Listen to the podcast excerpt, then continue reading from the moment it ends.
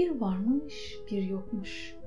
Evvel zaman içinde, kalbur saman içinde, develer tellal iken, pireler berber iken, ben anamın beşiğini tıngır mıngır sallarken, bir kuş çıktı karşıma, dedi ki gel benim yanıma.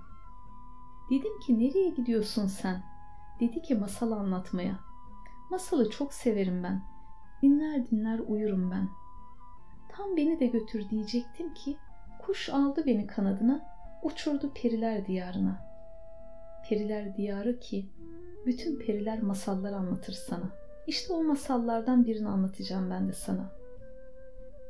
Bir varmış, bir yokmuş. Evvel zaman içinde, kalbur saman içinde, çok uzak diyarların birinde büyük bir orman varmış.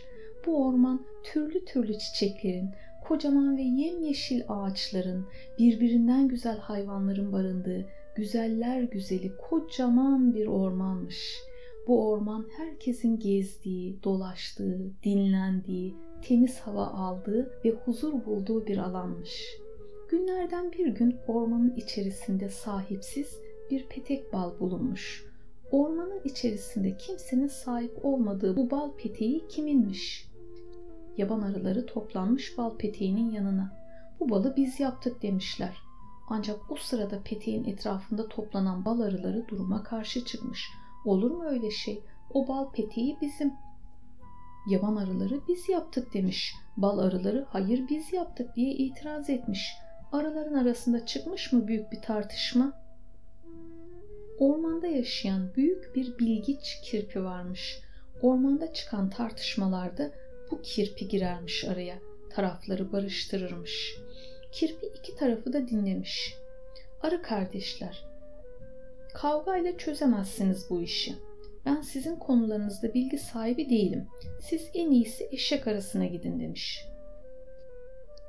Eşek arısı arılar içinde en bilgili, en adil ve herkesin saygıyla sözünü dinlediği bir arıymış. Aynı zamanda adil bir yargıç gibi arılar arasında çıkan bütün tartışma ve problemlerde karar verirmiş.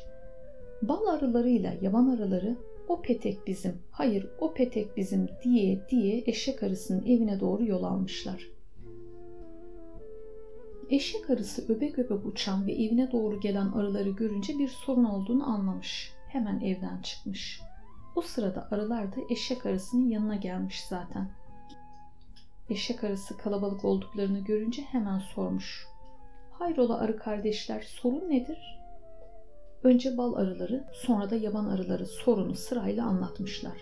Eşek arısı doğru bir karar verebilmek için ormandan tanıkları da çağırmış, onlar da gördüklerini anlatmışlar. Eşek arısı tanıkları da dinledikten sonra oturmuş, uzun uzun düşünmüş, bu peteği hangi arıların yaptığını nasıl anlayacakmış? Eşek arısı düşünmüş, taşınmış, doğru bir karar verebilmek için çok çabalamış. Sonunda aklına güzel bir fikir gelmiş. Hemen bütün arıları etrafına toplamış.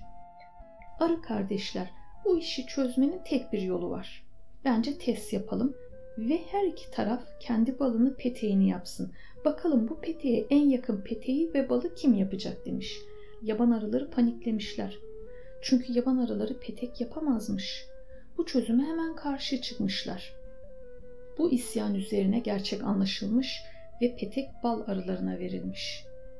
Sevgili çocuklar, siz olun, asla yalan söylemeyin. Yalancının mumu yatsıya kadar yanar diye bir atasözümüz var. Bunu da bilin. Yalan er geç ortaya çıkar ve yalan söyleyen yalan söylediği için çok üzülür.